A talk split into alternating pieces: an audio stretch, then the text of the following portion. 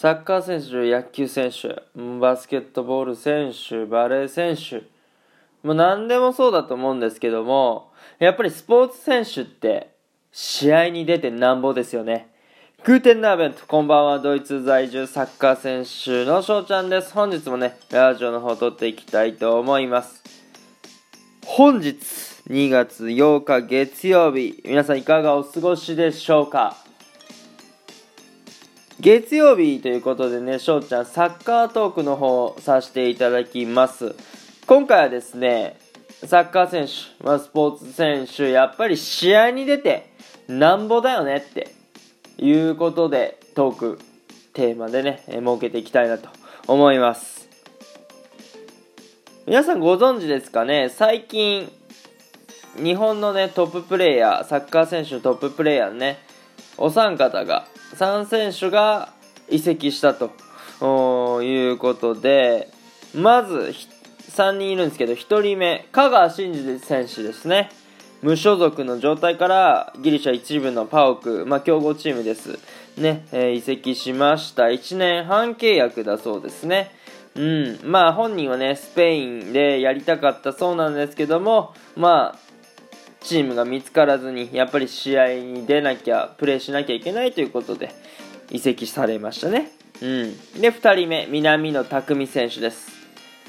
リバプールからねサウサンプトンに半年間のレンタル移籍ということであれかな？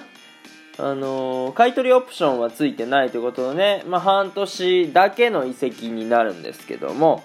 うん。まあ、これもねやっぱりリバプールで出場機会がなくてで、サウサンプトンにね、移籍して、もう、あのー、サウサンプトンでいきなりね、試合に出て、得点も取ってました。やっぱり、リバプールに行けるね、実力はあって、だから試合に出れなかっただけだということで、まあやっぱりね、その、リバプールでじゃあずっと埋もれてたらそのまま試合に出れなかった状態やったんで、まあ本当に、この移籍という判断は合ってたと思います。うん。次3人目。久保建英選手ですね。まあ、ビジャレアルからヘタフェ。まあ、所属元はね、レアルなんで、レアルマドリードなんでね、えー、レアルマドリードからヘタフェに、レンタル移籍したっていうね、そういう形になっております。そう。で、この、香川真司選手、南野拓実選手、久保建英選手にね、言えること、まあ、この冬でね、移籍した理由言えることって言えばやっぱり出場時間の確保ですよね、まあ、香川選手は本当はねスペインでやりたいっていうのがあったんですけどそれをね押し殺してやっぱり出場機会がないとダメだということでね、えー、ギリシャに移籍しましたけどもやっぱこの3選手出場機会求めてますよね、うん、やっぱりねスポーツ選手って出場機会まあ、試合に出てなんぼなんすよね。うん。で、僕も、ドイツ今2年目なんですけども1年目の時って全然試合に出れなかったんですよね、まあ、全然とは言言ったらあかんか。まあ一応出てたりはしてたんですけども、まあ、限定的やったんですよね。うん。でやっぱり厳しかったんですよ。うん。まあ、そういうのを乗り越えて今2年目突入してるわけですけどもこの試合にね出れない日々が続くと、まあ、どうなるのかっていうところをちょっと発表していこうかなと思うんですけどもこれ3つありますね。1つ目試合感鈍ります。本当に。まあ、試合感っていうのは要はなんだろうな、まあ、試合で使う体力とか、ま、ペース配分とかそもそもボールタッチの感覚とかね。まあ一言で言うのは難しいんですけどもやっぱりその試合の感覚みたいなのもあって勘が鈍ったりもするんですよね。うん。なんで、コンスタントにやっぱり出場してないと、いいプレーするのって難しいんですよ。まあこれあの、言い訳にはできないので、えー、出場機会与えられる時に、ちゃんとチャンスをね、生かさなきゃいけないんですけども、まあですけど、やっぱ試合感鈍るので、トラップの、だからファーストタッチとか、あシュートする時の、なんですインパクトのかけ方？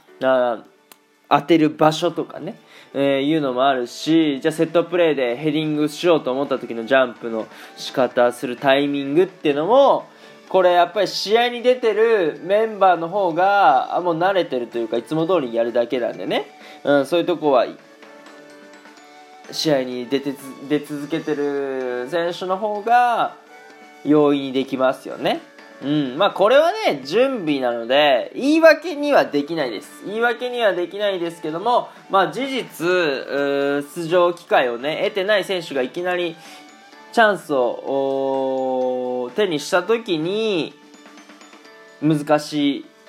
ところになってきますよね、これは。うん。ほんで、2つ目。モチベーションの維持ですね、うん、試合に出られない日々が続くとこのモチベーションの維持を保つのが大変です。やっぱりあ今日もどうせベンチだろうみたいなそういうところもあるし試合に出ないとやっぱ楽しくないじゃないですか。やっぱそこはきついですよね。うんまあ、もちろん自分のメンタル状況をコントロールしてで練習しっかり挑んで監督にアピールしてで試合に出たりはあ出るチャンスをねものにしなきゃいけないんですけどもやっぱりこのね試合に出れてない時のモチベーションの維持って本当大変です。試合に出れなかった後のもうその夜とかメンタル最悪ですからね、まあ、僕はもうそういう時は速攻寝るんですけど1回リセットさせて、まあ、復帰させるんですけどもやっぱりモチベーションの維持大変ですね、まあ、ストレスになると思います。だ自分を奮い立たして、えー、結局いい練習とかいい準備はできるんですけどもただそれで使ってもらえなかった時の、うん、ショックっていうのは大きいですよね。うんまあ、そういうのとね戦うっていうのも、まあ、スポーツ選手の使命ではありますけどね、うんまあ、これは1年目の時にはやっぱり経験したことなんで辛かったなとは思いました。はい。そして最後3つ目ですね。試合に出れない日々が続くと評価されないです。当たり前ですね。試合に出てないんでそれ評価されようがないじゃないですか。うん。っていうのは、やっぱり僕はね、どんどん上のリーグにも行きたいし、まあ、同じリーグでもね、うん、もっと給料のいいとこ行きたいじゃないですか。うん、条件が上がればね、自分の生活も上がるし、いあある一定のね、金額もらえた時に僕はプロってね、堂々と名乗りたいなと思ってるんですけども、やっぱりね、試合に出ないと、評価、当たり前ですけどね、評価されないんですよね。うん。で、基本的にやっぱりずっと同じチームで活動することは、まあまあないので、